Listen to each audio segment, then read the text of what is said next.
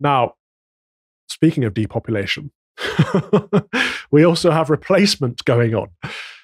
Today, as we record this, we have seen the Home Office release statistics that show that the government has broken a new record. Well done, Conservative government.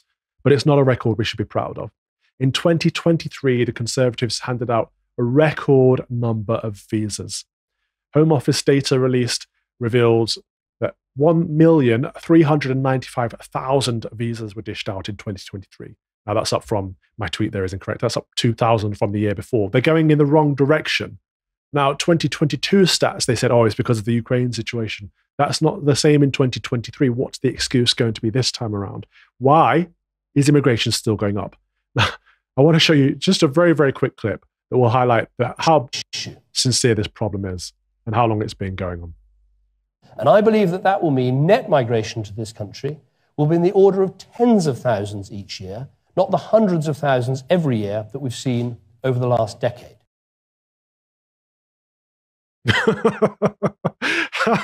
I mean, it says it all, doesn't it? It's silly and it's ridiculous, but that's where we are. They came into office promising to cut, control immigration. They've done neither. It's skyrocketing. Legal immigration is at record highs. Illegal immigration is at record highs.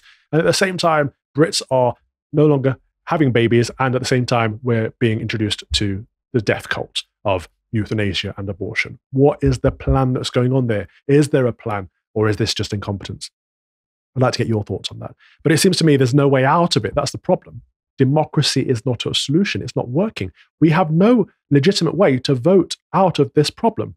Vote for the Conservatives, you get this. Vote for the Labour Party, we're going to get the same, but even worse. So what do we do?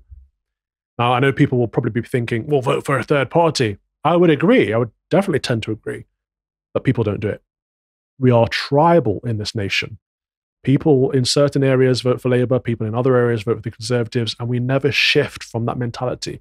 When are we going to wake up to this uniparty and realise that neither of them are in it for our benefits? Neither of them think themselves representatives of us anymore. They think they are our rulers, and they think they can abuse the system to their own benefit.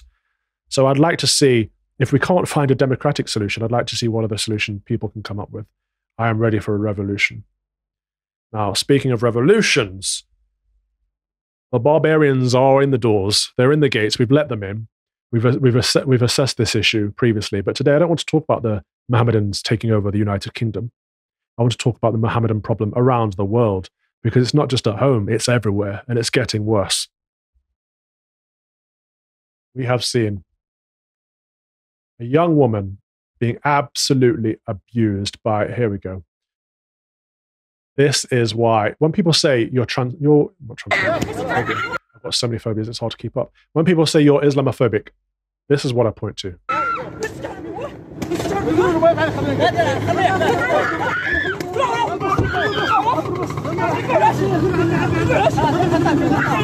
Yeah, I am phobic of that. I do not want to see that in any culture. My culture, foreign culture, I think it's wrong, it's evil. This is Islam. This is Mohammedanism. To all the liberals who are saying, don't be Islamophobic, it's just a religion of peace. This is what that religion perpetrates. If you want to see that at home, you keep pushing it. I will keep fighting against it. Like, I can't watch the It's just. It's absolutely disgusting that people can treat a woman like that. Men are supposed to provide and protect women. These are not men. These are animals. Let's go over to Palestine. Now, sorry, to Mecca. There's no such place. I'll just say Palestine because there's a Palestinian flag, right? This is the flag of the terrorists in around London. They get away with it on the London Bridge. We showed video footage last time that they took it over. They're taking over London. However, in Mecca, homeland of the Mohammedans, like that, it gets taken down. They don't want that rubbish. The rest of the Mohammedans do not want that Palestinian rubbish. They know they're terrorists. They know they're bad people. They don't want it. What does that say for us that we are willing to put up with it and they're not? Now, let's have a listen to what this chap Jack has to say. Very brave young chap, just saying what, addressing the problem as he sees it, the issue of Mohammedanism in this country and where it's taken us. British politicians have been importing a foreign population with foreign interests for decades, Foreign criminals, terrorists, their sympathisers and their offsprings have been targeting, injuring and killing ordinary British citizens over those decades, whether that is the murder of Lee Rigby, the Manchester Arena bombings, or the mass grooming of young girls in Rotherham. This is the reality for ordinary citizens across our country, and it is only getting worse. This week, politicians in Westminster received a taste of what the rest of us have been living with. They were threatened, they were shouted at, they were scared. Some MPs were reportedly crying as a mob descended outside of Parliament on the issue of Gaza, and crowds gathered in their constituencies. MPs are worried for their safety, worried that they will be attacked or targeted by the very same people they allowed into our country. So of course they will be given extra protection. It's hard not to say good, isn't it? It's difficult not to be pleased with that, but of course we shouldn't.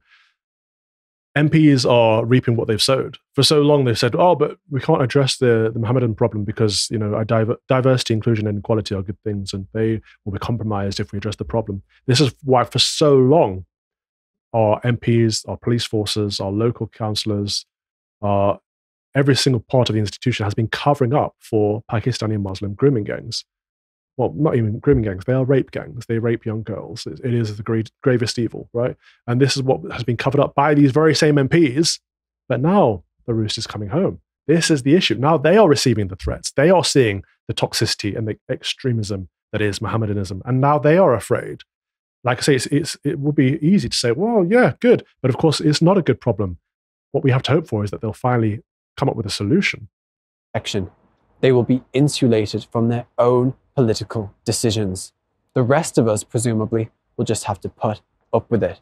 And that has been the problem for so long. The Islington elite have been insulated from this problem, but now it's reaching their doorstep and they're afraid to walk into the Houses of Parliament because people are outside, hostile, aggressive, Palestinian flag-waving, terror-supporting, Hamas-supporting Mohammedans are outside. Now they want to address it.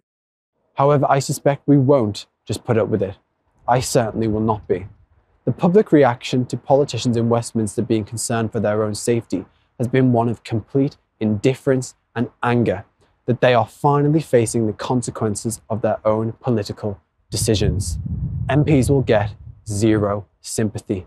You reap what you sow. Oh, he said it. He said the words. It is time to replace every single one of them. That's the truth. Politics. That is the truth. We have to drain the swamp. We have to get all of these complicit, careerist members of Parliament out of those Houses of Parliament. We have to find a way to elect sound individuals who care about this country, patriots. Thank you for watching my Common Sense Crusade. If you'd like to watch the whole show, you can subscribe to LotusEaters.com for as little as £5 per month, and then you get access to a bank of content as well. My show is 3 p.m. every Thursday. See you there. Day is fault.